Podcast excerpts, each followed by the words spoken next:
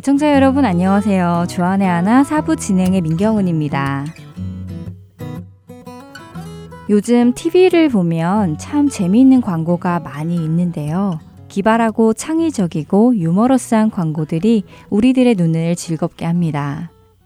미국에서는 라이벌 기업이라고 해야 할까요? 맥도날드와 버거킹, 그리고 코카콜라와 펩시와 같은 경쟁 업체들이 많이 있습니다. 이 업체들이 약간은 유머러스하게, 하지만 메시지는 정확하게 해서 만든 광고를 본 적이 있습니다. 왜 맥도날드 하면 떠오르는 것이 광대 캐릭터잖아요. 그 빨간 코, 광대 분장을 한 직원이 햄버거를 먹으러 어느 가게에 들어갑니다. 당연히 맥도날드겠지 하는 생각이 들지만 그가 햄버거를 사러 들어간 곳은 맥도날드가 아닌 버거킹이었지요. 무언가 초조한 듯 발을 동동 구르며 햄버거를 주문하고 준비된 햄버거를 받아들고 몰래 옷 속에 감추며 서둘러 햄버거집을 나가려는 모습. 또 다른 광고에는 코카콜라 직원이 편의점에 코카콜라를 배달합니다. 코카콜라 유니폼을 입고 코카콜라를 냉장고에 진열을 하고 일을 다 마친 후에 바로 편의점을 나서지 않고 잠시 망설이는데요. 그는 주변을 두리번거리며 누군가 볼세라 슬쩍 펩시콜라를 집어드는 그런 재미있는 광고도 많이 있더라고요. 사실 이 광고들이 재미있는 이유는 캐릭터 분장이나 유니폼은 그 사람들이 어디에 속해 있는지 확실히 알 수 있는데 그들은 그 유니폼을 입고 자신이 속한 업체와 경쟁하는 타 업체에 가서 그 물건을 즐기는 모습, 또 그것을 누군가 볼까봐 주위를 두리번거리는 모습이 담겨 있어 재미있는 것 같습니다. 나는 이곳에서 일하지만 다른 업체의 물건이 더 좋다라는 메시지를 전하기 위한 것이겠지요. 먼저 첫 찬양 함께 들으시고 말씀 계속 나누겠습니다.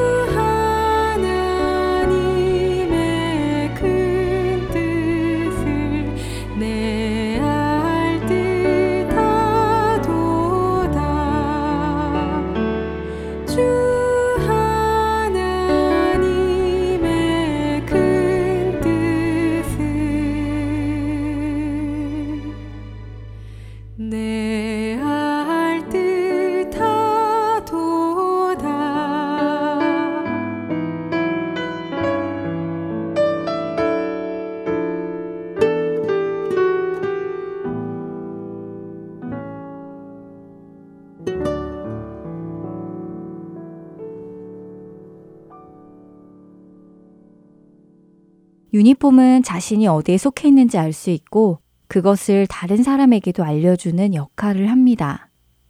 경찰이나 군인, 승무원, 그리고 프랜차이즈 식당 같은 곳에서는 그 식당 고유의 유니폼을 입고 자신들은 이 식당에서 일을 하는 직원이라는 것을 나타내 주지요. 만약 우리 성도들도 그리스도인들만의 유니폼을 입고 다니면 어떨까요? 그 유니폼을 입고 돌아다닌다고 생각을 하면 들어가지 말아야 할 곳과 가지 말아야 할 장소가 몇 군데 떠오릅니다. 하지만 이것은 상상이 아닌 영적으로 본다면 우리는 정말 그리스도인의 옷을 입고 있습니다. 에베소서 4장 22절부터 24절의 말씀을 읽어드리겠습니다. 너희는 유혹의 욕심을 따라 썩어져 가는 구습을 따르는 옛 사람을 벗어버리고 오직 너희의 심령이 새롭게 되어 하나님을 따라 의와 진리의 거룩함으로 지으심을 받은 새 사람을 입으라. 우리는 새 사람을 입었습니다. 그 새 사람은 하나님을 따라 의와 진리의 거룩함으로 지으심을 받은 새 사람입니다. 언젠가 들었던 말인데요.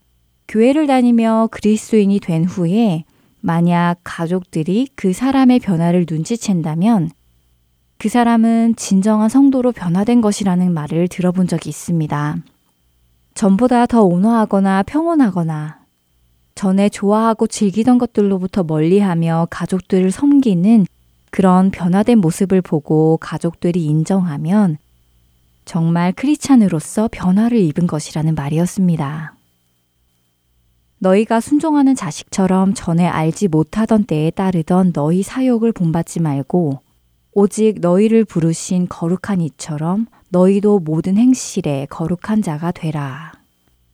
베드로전서 1장 14절과 15절의 말씀입니다. 성경은 이전 모습이 아닌 이제는 모든 행실이 거룩한 자가 되라고 말씀하십니다. 이제는 성도의 옷을 입었는데 우리는 여전히 세상을 기웃거리고 있지는 않는지요. 만일 그렇다면 그것은 코카콜라 직원이 유니폼을 입고 펩시콜라를 마시는 것보다 더 심각한 일일 것입니다.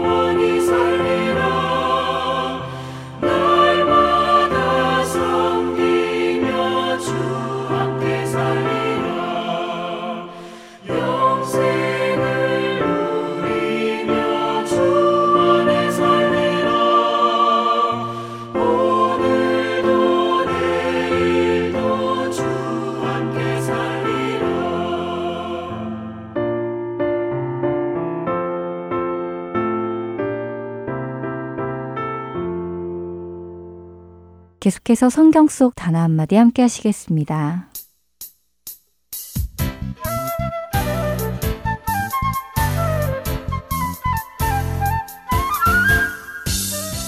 여러분 안녕하세요. 성경 속 단어 한마디 진행의 이다솜입니다.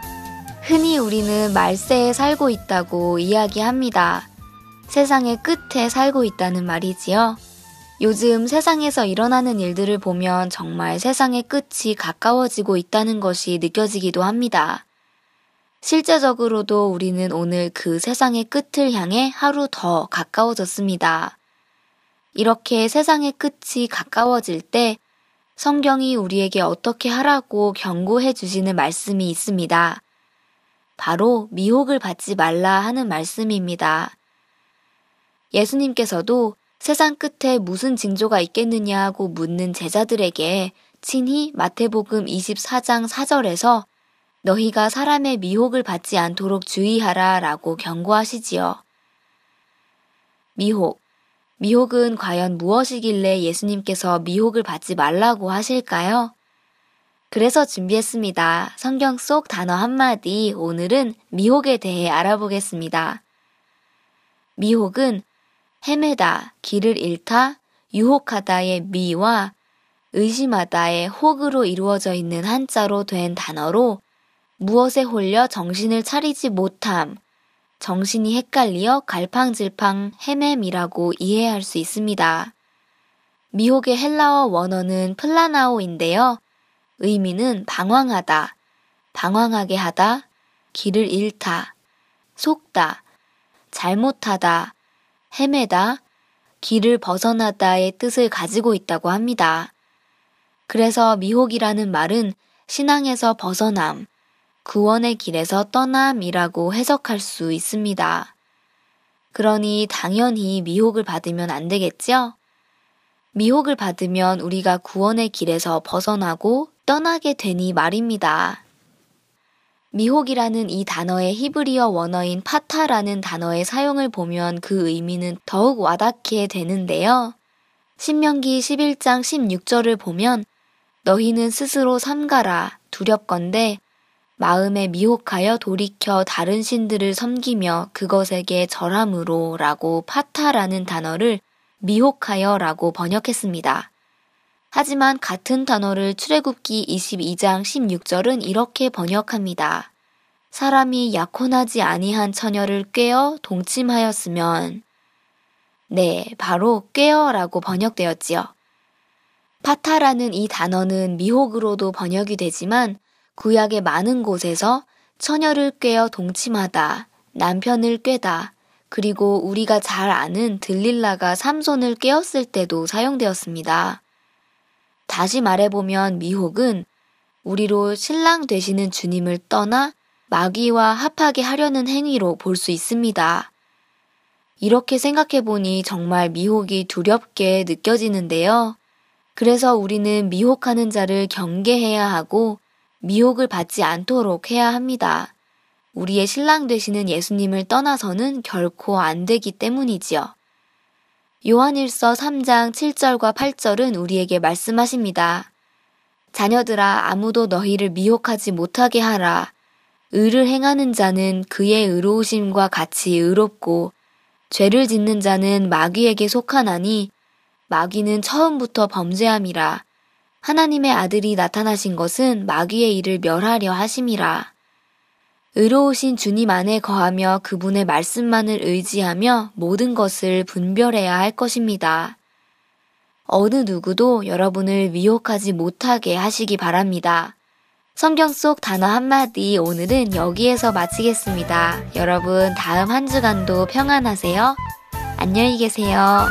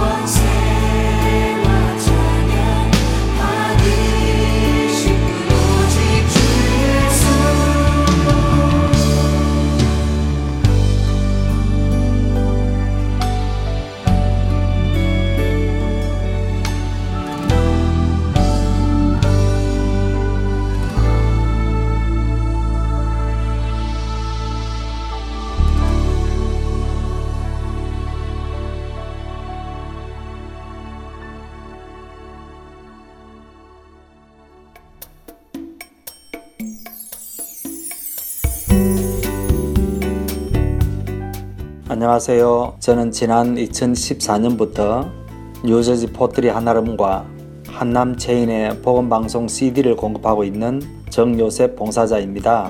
믿지 않는 분들에게는 예수님의 복음을, 믿는 자들에게는 생각과 마음을 지킬 수 있도록 도와주는 복음방송이 정말 얼마나 감사한지 모릅니다. 우리 주님께 찬양과 영광을 돌려드립니다. 감사합니다. 안녕하세요. 저는 오하이오의 펠본에 있는 한국 마켓과 영식당 그리고 콜럼버스에 있는 풍민식당과 사라가 식품점에 복음방송의 CD를 비치하고 있습니다. 복음을 전하는 작은 일에 사용하여 주심을 하나님께 감사드립니다. 귀 있는 자들에게 복음을 전하는 이 사역에 동참하실 분들은 복음 방송 전화번호 602-866-8999로 연락 주시기를 부탁드립니다.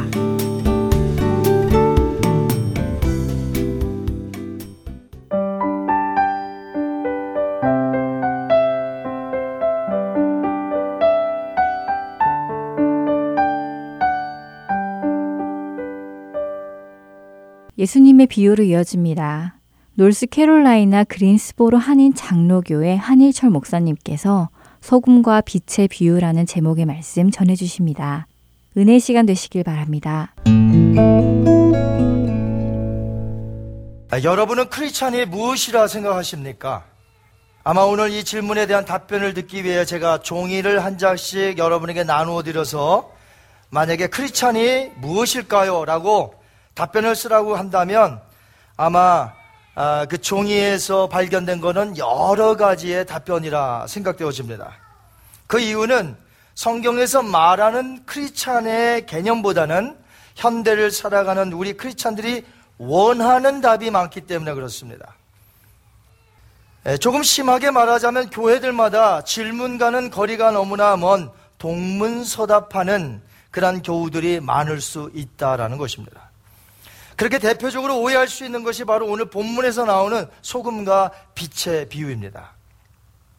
흔히들 빛을 소금 앞에다 두죠. 원래 성경에는 소금 그리고 빛이 나왔습니다만 빛을 소금 앞에다 두어서 빛과 소금 이렇게 잘 알려져 있는데 이 가르침이 그동안 무엇이었습니까? 여러분 어떻게 받아들이셨습니까? 세상에서 크리스찬들은 착한 행실을 살아야 한다는 것이죠. 그래서 부패 되어 가는 세상을 소금의 그 펑션, 기능이 있는데 부패를 막고 어두운 세상을 빛으로 환하게 비추어서 밝은 사회를 크리스찬들이 만들어야 된다. 이런 예수님의 말씀으로 줄곧 해석해 왔습니다. 물론 오늘 비유를 얼뜻 보면 얼뜻 보면 예수님께서 우리에게 착한 행실로 살라고 하셨기 때문에 그런 해석이 자연스럽게 나오는 것이겠죠. 성도는 착해야 돼요. 착한 행실을 해야 돼요. 선을 행해야 돼요. 도덕적으로 바르게 옳게 살아야 합니다. 그것이 마땅해요. 그러나 오늘 본문의 비유를 깊이 연구해 보면 이 비유에는 다른 뜻이 담겨져 있다는 것이죠. 그렇게 단지 이 땅에서 크리스찬의 착한 행실로 이 도덕적인 부패를 막으며 살아야 한다고 해석한다면 동문서답하고 있는 거예요. 그럼 이 비유는 왜 그동안 동문서답의 그런 식의 엉뚱한 해석이 나왔을까 하는 것이죠. 이렇게 해석하게 된 이유는 크게 세 가지입니다. 첫째는 가장 중요한 문맥의 흐름과 상관없이 여기 있는 몇 구절만 따서 생각을 했기 때문에 다른 해석이 나오는 거예요. 또한 이런 해석으로 일관되어 온 두 번째 이유는 예수님이 말씀하신 소금의 뜻보다는 소금의 어떤 펑션이 또 있다는 걸 우리가 잘 알잖아요. 썩어짐을 막는 거, 이거 다 알잖아요. 그렇기 때문에 예수님이 말씀하신 소금보다는 어떤 소금의 기능을 우리가 더 먼저 생각하고 거기에다 첨가시켰기 때문에 다른 해석이 나올 수밖에 없다는 것이에요. 마지막 세 번째는 착한 행실이라고 하셨는데 이 말의 뜻을 잘못 오해하여 교회에서 참된 교회의 본질을 의미를 다르게 해석했다는 것입니다. 이제 이 비유를 주신 예수님의 정확한 의도를 우리가 한번 찾아보면서 어떤 정체성의 이 아이덴티가 있어야 되는가 크리스천들이 오늘 말씀을 통해 배우기를 원합니다. 먼저 소금과 빛의 비유는 그 유명한 예수님의 산상수훈, The Sermon on the Mount, 산상수훈 가운데 있다는 것이에요. 산상수훈이라면 천국 백성들을 위해서 산 위에서 우리 주님이 하신 교훈의 말씀들이란 뜻인데 마태복음 5장에서 마태복음 7장까지 있는 말씀이 산상수훈입니다. 특별히 소금과 빛의 비유는 그 유명한 예수님의 팔복 다음에 곧바로 나오는 비유가 되겠습니다. 우리가 놓치지 말아야 할 부분은 첫 번째 복부터 일곱 번째 복까지는 각각 한 절로만 말씀하셨지만 마지막 여덟 번째 복은 석절에 걸쳐서 말씀을 하셨다는 것이에요. 그렇게 길게 여덟 번째 복에 대해서 말씀하신 내용이 무엇이에요? 여덟 번째 복. 그것은 크리스찬들이 예수님으로 인하여서 이 세상에서 핍박당하고 악한 말을 듣게 될 터인데 그때의 그 사람은 따라하십니다. 복이 있도다.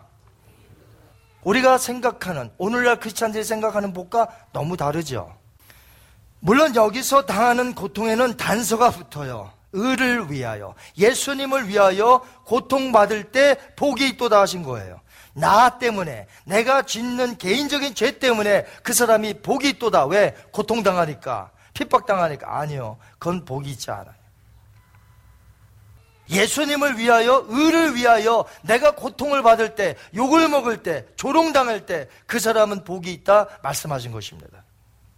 다른 복과는 달리 마지막 여덟 번째 복에는 상급도 언급하셨다는 거예요. 다른 복들은 상급을 얘기하지 않으셨는데 이 여덟 번째 복에는 상급을 말씀하셨다는 것입니다. 이렇게 팔복에 대해서 말씀하신 후에 곧바로 하신 말씀이 비유인데 소금과 빛의 비유예요. 연속적으로 말씀하시면서 이번에는 비유로 깨닫게 하시는 거예요.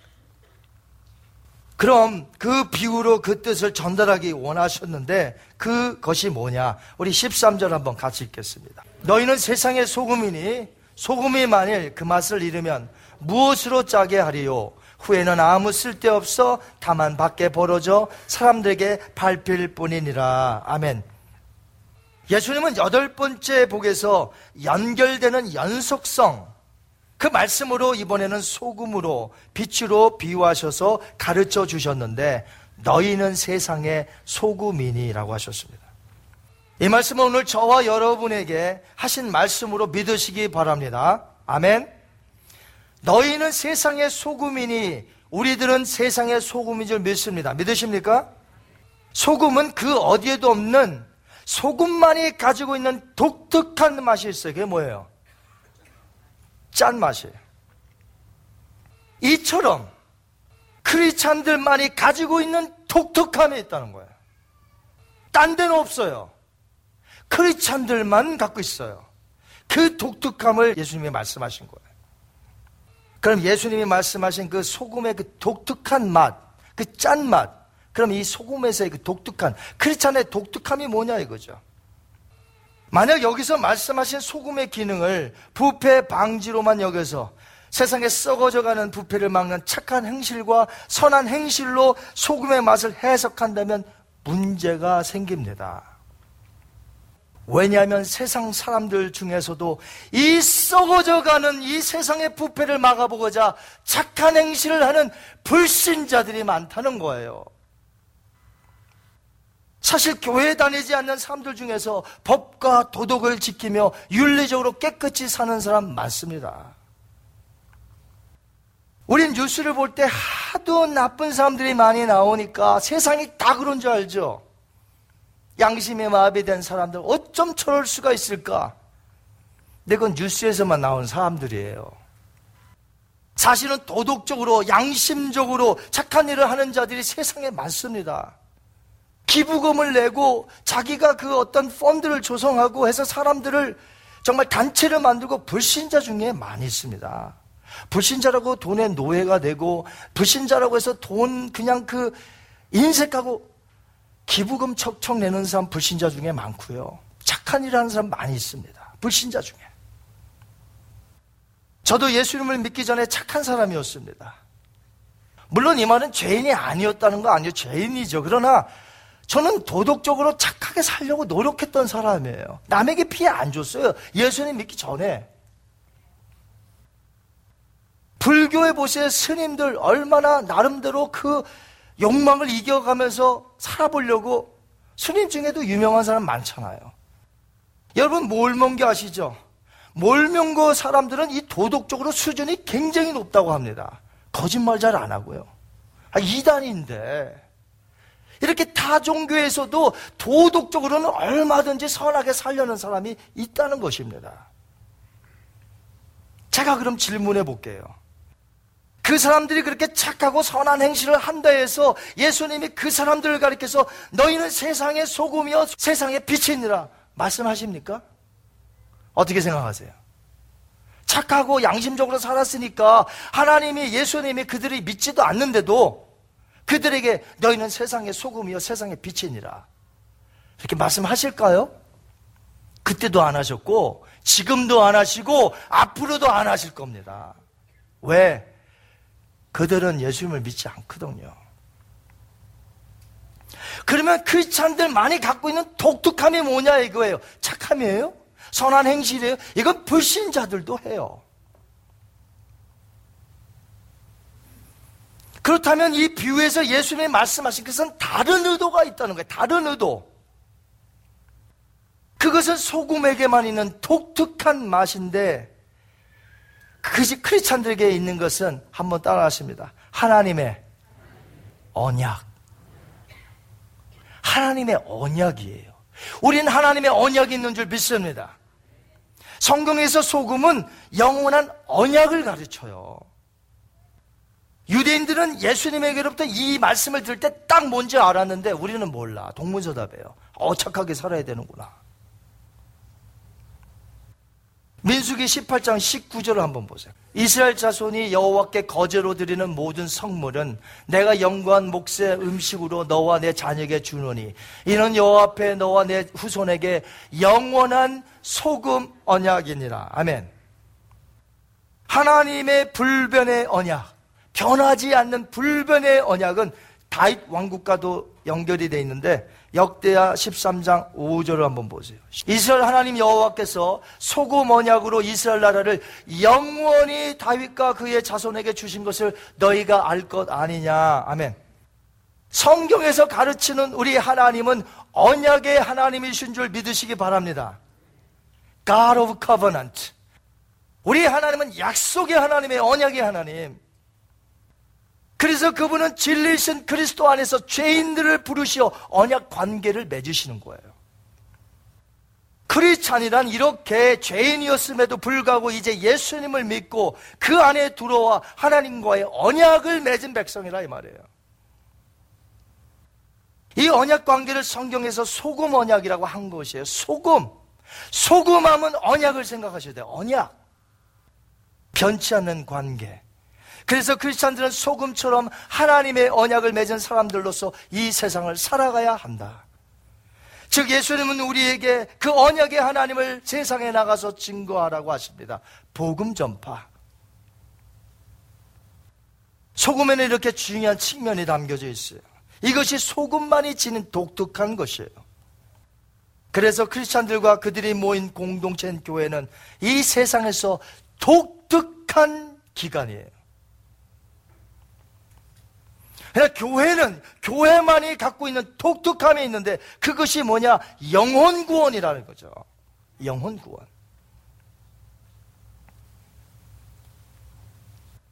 세상 사람들 착하게 살 수 있어도 남들에게 생명을 주진 못합니다. 빵은 줄 수 있어서 생명을 연장시키는 이 세상에 일어날 수 있어도 영원히 사는 영생을 주지는 못한다는 것이에요. 그렇게 여기서의 소금을 단지 부패어가는 세상을 막는 착한 행실과 도덕적인 그런 일 정도로 소금 역할을 생각하면 안 된다는 것이에요. 착각하는 것이에요. 여러분 이렇게 생각해 보시기 바랍니다. 우리가 아무리 착하게 그리고 도덕성을 지니고 선하게 산다 해도 이 세상의 부패와 어둠을 막을 수 있을까요? 여러분 막을 수 있다고 생각하십니까? 막을 수 없다는 것이 성경의 가르침입니다. 그러나 그렇다고 우리가 아무렇게나 산다고 성경 가르칩니까? 절대 아닙니다. 선하게, 도덕적으로, 양심적으로 사는 것은 기본이라는 거예요. 기본. 이게 대단한 일이 아니고 기본이라는 거예요.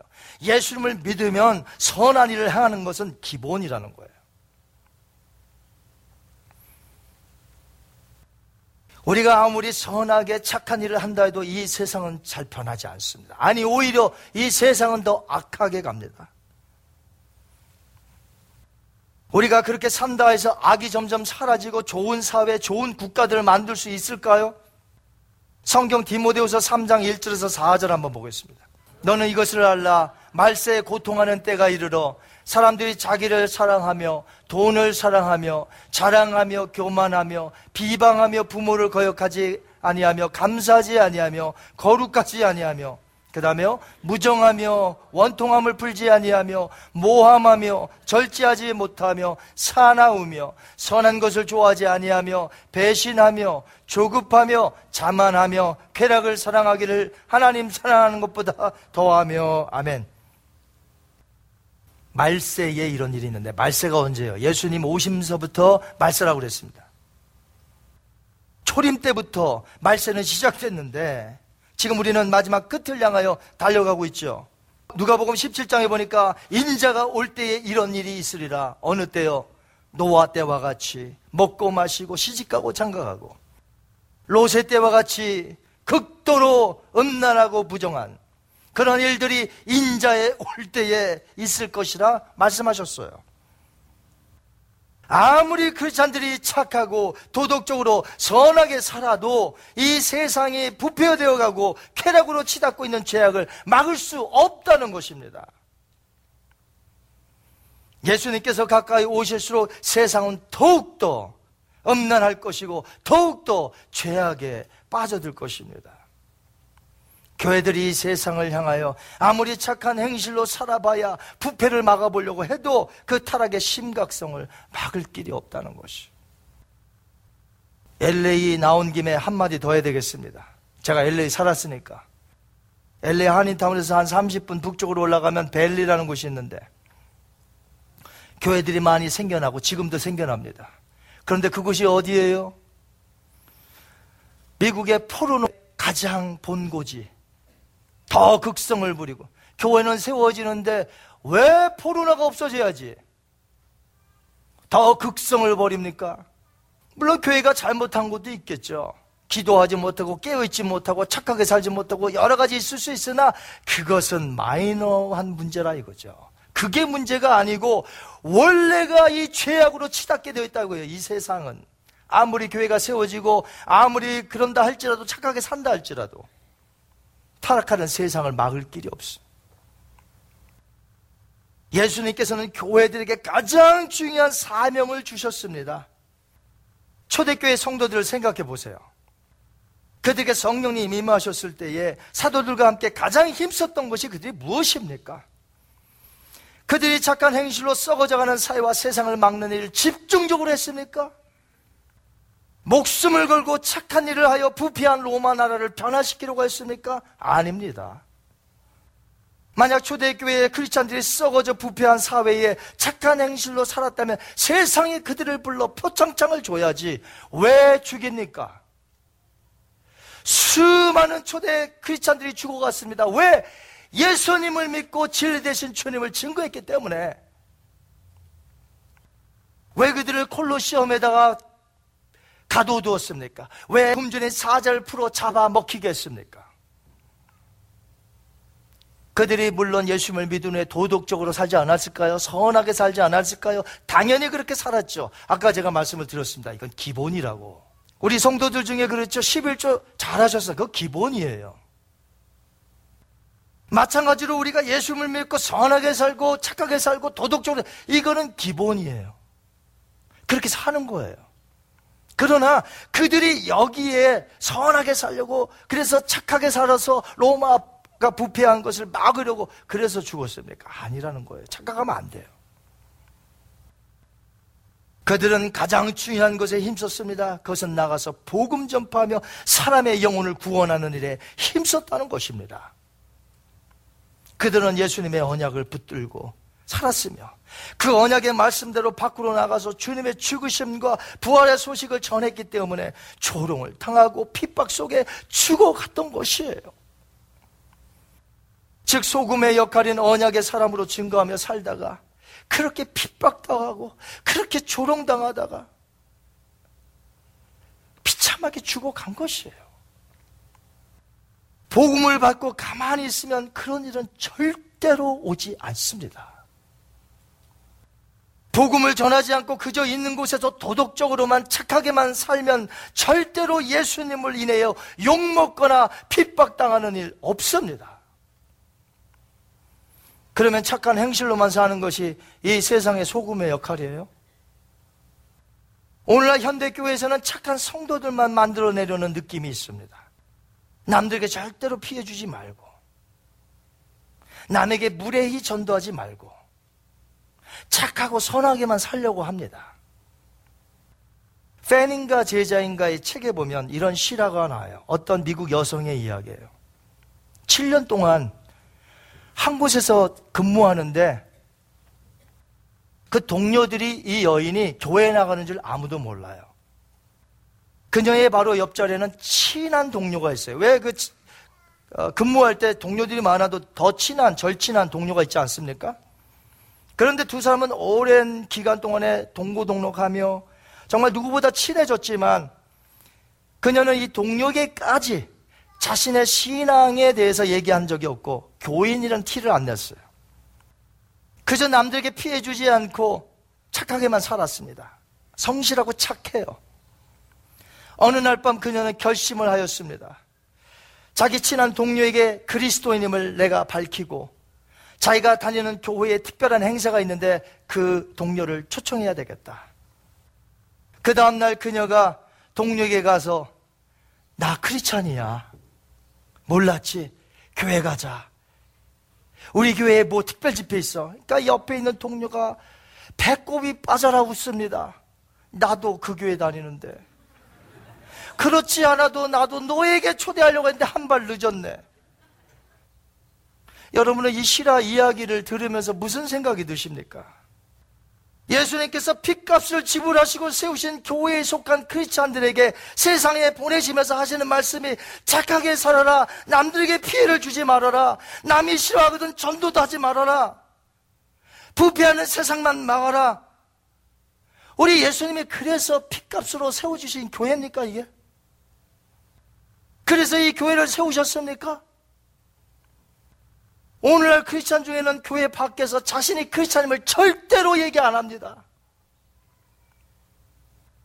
크리스찬임을 숨기는 자들이 전도 한번 할까요? 크리스찬임을 숨기는 자들이 식사기도 한번 제대로 할까요? 착하게만 살아라. 그게 교회의 존재의 목적이요. 크리스찬으로서 이 땅에 하나님이 두신 이유입니까? 여러분이 착하게 살면 얼마나 착하게 삽니까? 여러분은 완벽하십니까? 어느 정도의 수준까지 우리가 착하게 살까요? 오늘날 크리스천 중에 많은 이들이 남에게 피해를 주면 안 되고 남에게 배려한다는 입장에서 복음 전파 안 합니다. 그래도 최소한 50년 전에는 예수 천당 불신지옥 하면 사람들이 같이 동요했는데 요즘은 100이면 99명은 왜 저런데 유별나게 누가요? 크리스찬이 크리스찬이 불신자가 아니라 크리스찬이 교회 다니는 크리스찬이 왜 저렇게 무례하게 한대? 예전에는 안 그랬다 이거예요. 나는 못하는데 저 사람은 하는구나 지하철에서 이런 마음이 있었는데 요즘은 왜 저렇게 유별나게 무식하게 믿는데? 언젠가 나의 착한 행실을 보고 예수님을 믿는 날이 그들이 올 거야. 언제 올까요? 여러분 같이 착한 일을 하는 사람들도 수두룩한데 믿지 않는 자 중에 언제 믿을까요? 만약 이렇게만 생각한다면 예수님이 여기서 말씀하신 세상의 소금과 세상의 빛은 그 사람은 아니에요. 최소한. 왜냐하면 예수님은 교회가 가지고 있는 이 독특한 빛과 이 독특한 소금의 생활이 다름 아닌 핍박과 환란 중에서도 예수님을 나가서 증거하고 영혼을 살리는 이 복음 전파가 이 세상의 교회 말고 어디 있어요? 말씀해 보세요. 교회 외에 어디 있어요? 구약에 이미 소금을 가지고 언약을 맺으셨습니다. 그리고 예수님은 이 땅에 빛으로 오셨어요. 예수님은 8장 12절에 이렇게 말씀하셨어요.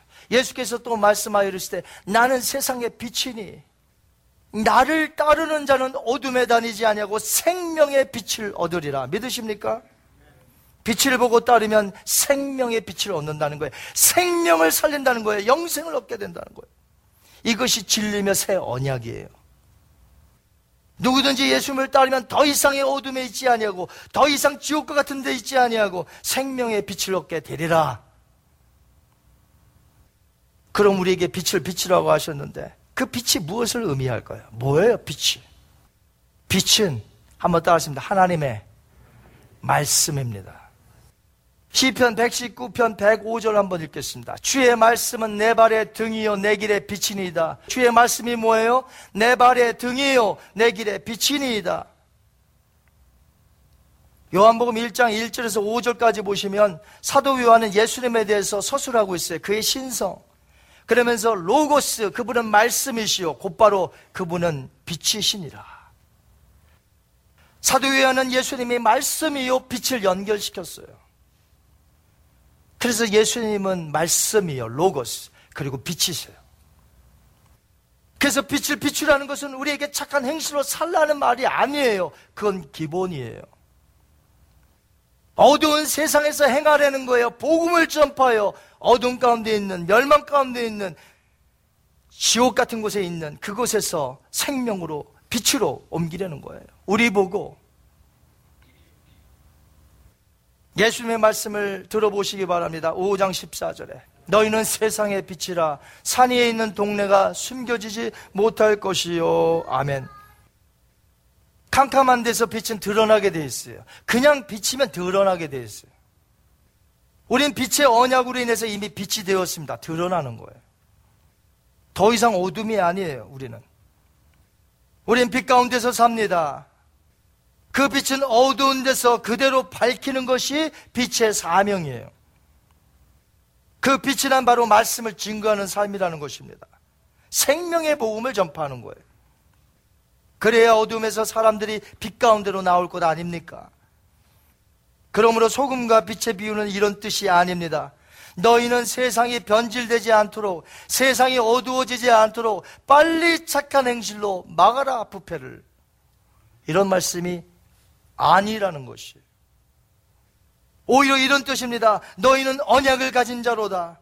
너희만이 오직 새 언약의 주님을 증거할 수 있다. 어둠에 거하는 자들에게 너희만이 나가서 생명의 빛을 전하여 그들로 하여금 생명으로 오게 하느니라. 그럼 예수님께서 비유 마지막 부분에 왜 이런 말씀을 하셨을까요? 어떤 말씀일까요? 이같이 너희 빛이 사람들 앞에 비추게 하여 그들로 너희 착한 행실을 보고 하늘에 계신 너희 아버지께 영광을 돌리게 하라. 여러분, 착한 행실이 뭐예요? 여기서 사람들이 오해를 하는 거예요. 사람들이 오해해요. 헬라에서 착한이란 이 의미는요, 칼로스라고 합니다. 한번 따라하십니다. 칼로스. 칼로스. 자, 착한이란 의미가 헬라어로 칼로스인데, 이 뜻은요, 넓고 깊은 선, 끝내스를 얘기해요. 이럴 때 자주 쓰이는데, 이 칼로스란 단어가 요한복음 10장 11절에 나와 있습니다. 끄셔도 돼요. 요한복음 10장 11절에 이제 나오는데, 예수님이 거기에 뭐라고 되냐면, 나는 선한 목자라, 이렇게 했어요. 나는 선한 목자라. 이 선한이라고 말씀하실 때 칼로스란 단어예요. 즉 세상 기준에서의 착한 일이 아니라 예수님의 착한 행실이란 양들을 위하여 자기 목숨을 십자가에서 내 던지신 그 착함을 얘기하는 거예요. 그래서 선한 목자임을 밝히면서 자기 양떼를 버리지 아니하고 희생하여 그들을 인도하는 선한 목자임을 말씀하신 거예요. 그러므로 예수님의 착한 일이란 십자가의 삶이에요. 예수님의 착한 일이란 뭐라고요? 십자가의 삶. 예수님이 오셔서 행하신 착한 일, 선한 일이었던 칼로스를 보고 사람들이 어떻게 했어요? 예수님이 오셔서 그 착한 일, 칼로스의 일을 보고 어떻게 했어요? 세상 사람들이 고소하였고, 조롱하였고, 모욕하였고, 저주하였고, 끝내는 십자가에서 죽었습니다. Crucify him. 죽여라 이 말이에요. 예수님께서 마태복음 5장에서 오늘 소금과 빛의 비유 바로 전에 하셨던 말씀이 뭔지 아세요? 나로 말미암아 너희를 욕하고 박해하고 거짓으로 너희를 거슬러 모든 악한 말을 할 때는 너희에게 복이 있나니 기뻐하고 즐거워하라. 하늘에서 너희의 상이 큼이라 너희 전에 있었던 선지자들도 이같이 박해하였느니라. 아멘. 예수님을 따르는 언약 백성은 나아가서 그 주님을 증거하기 때문에 세상에서 미움을 받아요. 핍박을 받게 될 것이라는 것이에요. 소금과 빛이 되었기 때문에 이것은 자연적으로 따라온다는 것이에요. 그러나 기억하세요. 하늘에 상급이 있다. 세상이 예수님을 미워하니 우리 또한 미워하는 것은 당연하다는 것을 가르칩니다. 핍박과 조롱, 그래도 우리는 나가서 증거해야 됩니다. 왜? 생명의 주님을 전할 곳은 교회밖에 없기 때문에. 그렇게 하는 곳이 교회밖에 없기 때문에 그렇게 하는 교회가 진짜 교회예요. 그 교회가 진짜 성도라 이 말이에요. 그들에게는 엄청난 상급이 하늘에서 주어질 것입니다. 주님을 위하여 욕을 먹고, 주님을 위하여 핍박받는 자, 주님을 위하여 죽는 자, 하늘에 엄청난 상급이 주어질 것이야. 이것은 약속하신 거예요, 하나님이. 그것이 팔복에서 주어진 것이에요. 그러나 진짜 성도가 아닌 사람은 어떻게 돼요? 버려져. 소금같이 될 것입니다. 사람들에게 밟히게 될 것입니다. 우리 누가복음 14장 34절에서 35절 한번 볼까요? 소금이 좋은 것이나 소금도 만일 그 맛을 잃으면 무엇으로 짜게 하리요? 땅에도 걸음에도 쓸데없어 내 버리느니라. 들을 기가 있는 자는 들을지어다 하시니라. 아멘. 밟혀진다는 게 뭐예요? 밟는다. 진짜 성도가 아니라는 거예요. 왜? 독특한 맛이 없어요. 복음 전파하지 않아요. 그 교회는 죽은 교회입니다. 그 성도는 죽은 성도입니다. 맛을 잃었다는 거예요. 맛이 변질되었다는 거예요. 안 믿는다는 겁니다. 진짜는 예수님으로 인하여 핍박과 심지어 죽임을 당할지언정 맛을 잃어 사람들에게 밟히는 일은 하지 않습니다. 내가 죽임을 당한다 할지라도 밟히는 일은 안 한다 이거죠. 왜? 진짜기 때문에. 등불의 빛은 어떤가요? 진짜 성도가 아닌 사람은 말 아래 감추어 빛을 감춥니다. 세상에 두려워 숨는 것이에요. 자신을 크리스찬으로 나타내지 않아요. 여러분 생각해 보세요. 비즈니스에 크리스찬인 걸 나타내는 게 유익입니까? 손해입니까? 나타내는 게 손해죠? 왜요? 나타내면 피곤해 그때부터. 그래서 숨겨요. 크리스찬이 아닌 것 같아요. 주님을 어떻게 모른 척 할 수 있어요? 내가 어떻게 크리스찬이 아닌다고 할 수 있어요? 여러분 세례가 무엇인지 아십니까? 세례 받는 분들 세례는 공적으로 내가 하나님 앞에서 하나님의 백성임을 만천에 공개하는 거예요. 그동안 숨어 지냈다 할지라도 이제는 세례를 통하여 나는 만천하의 크리스찬임을 고백하는 거예요. 자신을 크리스찬으로 두려워하여 나타내지 않는 사람 진짜 성도라 할 수 있습니까? 사랑하는 성도 여러분, 오늘 말씀을 맺습니다. 알버트 반주라는 유명한 성경 주석가 이렇게 말했습니다. 크리스찬으로서 우리의 구속의 체험과 지혜를 사람들에게 숨기려 하는 것은 미덕이 아니라 엄연한 책임 회피며 우리의 삶 전체를 무가치하게 만드는 어리석음을 범하는 불경건한 행동이다. 보온 해포는 이렇게 말했습니다. 보이지 않는 것으로 도피하는 것은 부르심의 거부이다. 보이지 않게 숨으려는 예수의 공동체는 예수님을 따르는 것이 아니다. 교회는 경제적, 사회적, 정치적 문제들에 관한 모든 견해들을 전문적으로 다루거나 밝히는 곳이 아닙니다. 교회는 생명을 전하는 곳입니다. 그것은 세상 단체가 하면 돼요. 세상 단체가 전문가들이 하면 돼. 우리는 소금에게 있는 이 독특한 맛, 생명을 살리는 일을 하는 것이요. 선을 행하고 착한 일은 타종계에서도 하지만 예수 그리스도를 전파하는 생명의 복음은 오직 그의 핏값으로 세워주신 교회만 참 교회만 할 수 있는 곳이 교회라고 다 하는 거 아니란 말이죠.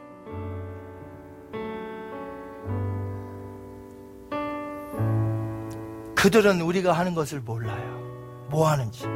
우리는 복음을 전해. 우리는 영생을 전해.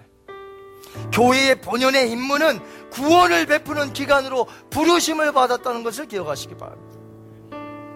병자를 고치고 가난한 사람들 돕고 어려운 이웃을 돕는 것은 당연한 일이에요. 그러나 교회가 그 일만 하고 복음 전파하는 데 하지 않는다면 그 교회는 자선 단체. 교회는 될 수가 없어요. 오늘날 교회의 본질을 망각했다면 교회마다 회개해야 될 것입니다. 우리 교회는 어떻습니까? 교회의 본질을 망각하진 않았습니까? 핍박이 와도 악한 말을 듣는다 해도 나가서 전하는 거예요. 이 시대의 소금과 빛으로 부름을 받은 저희들의 모습입니다. 우리는 하나님께만 영광 돌려야 될 줄 믿습니다. 세상 사람들이 하나님께 영광을 돌릴 때는 딱 하나예요. 그들이 우리의 전파를 통해 예수님을 믿게 될 때, 그들도 우리처럼 예수님을 알게 될 때 하나님께 영광을 돌리는 거예요. 우리의 착한 행실을 보고 하나님께 영광을 돌리지 않아요. 그들이 우리처럼 구원을 받게 될 때 우리의 착한 행실이 뭐라고 그랬어요? 복음 전파.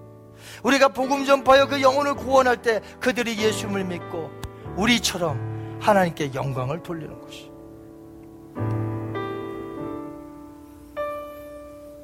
우리 교회는 선한 일을 하면서도 가장 중요한 복음 전파에 힘을 쓰고 있습니까?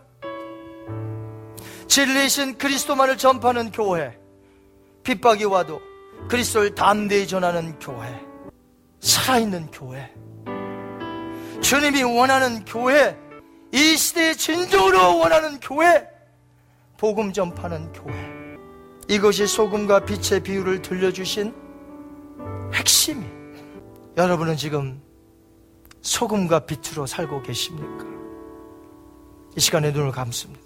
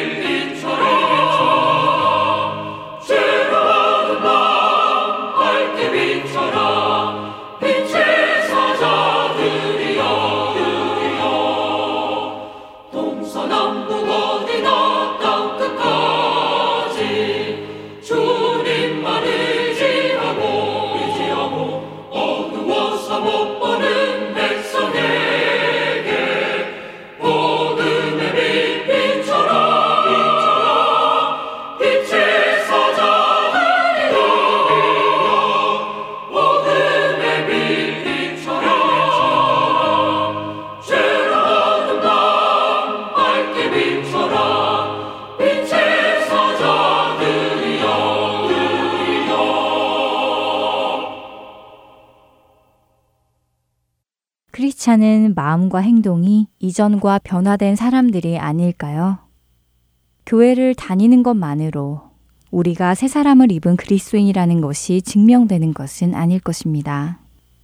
베드로전서 1장 15절은 말씀하십니다. 모든 행실에 거룩한 자가 되라고요.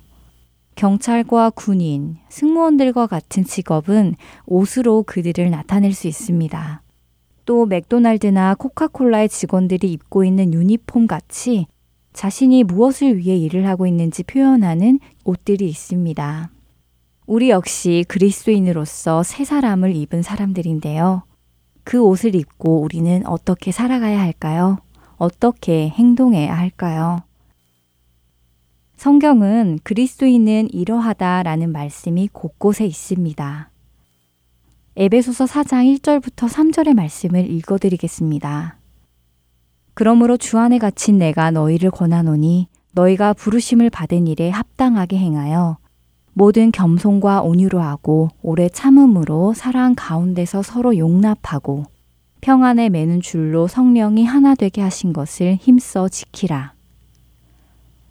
겸손과 온유, 오래 참음, 그리고 사랑 가운데서 서로 용납하는 것은 쉽지는 않습니다. 하지만 우리가 행하는 그것을 보고 사람들은 우리가 진정한 성도인지 아닌지 볼 수 있습니다.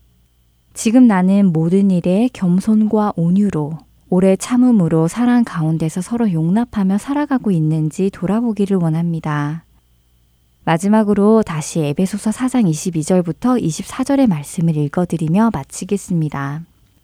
너희는 유혹의 욕심을 따라 썩어져가는 구습을 따르는 옛 사람을 벗어버리고 오직 너희의 심령이 새롭게 되어 하나님을 따라 의와 진리의 거룩함으로 지으심을 받은 새 사람을 입으라. 다음 한 주도 새 사람을 입은 사람으로서 살아가는 우리 모두가 되기를 소망합니다. 지금까지 주하나하나 사부 함께 주셔서 감사드리고요. 저는 다음 시간에 뵙겠습니다. 안녕히 계세요. 내 삶의 내가 바라는 한 분 예수 닮기를 내가 원하는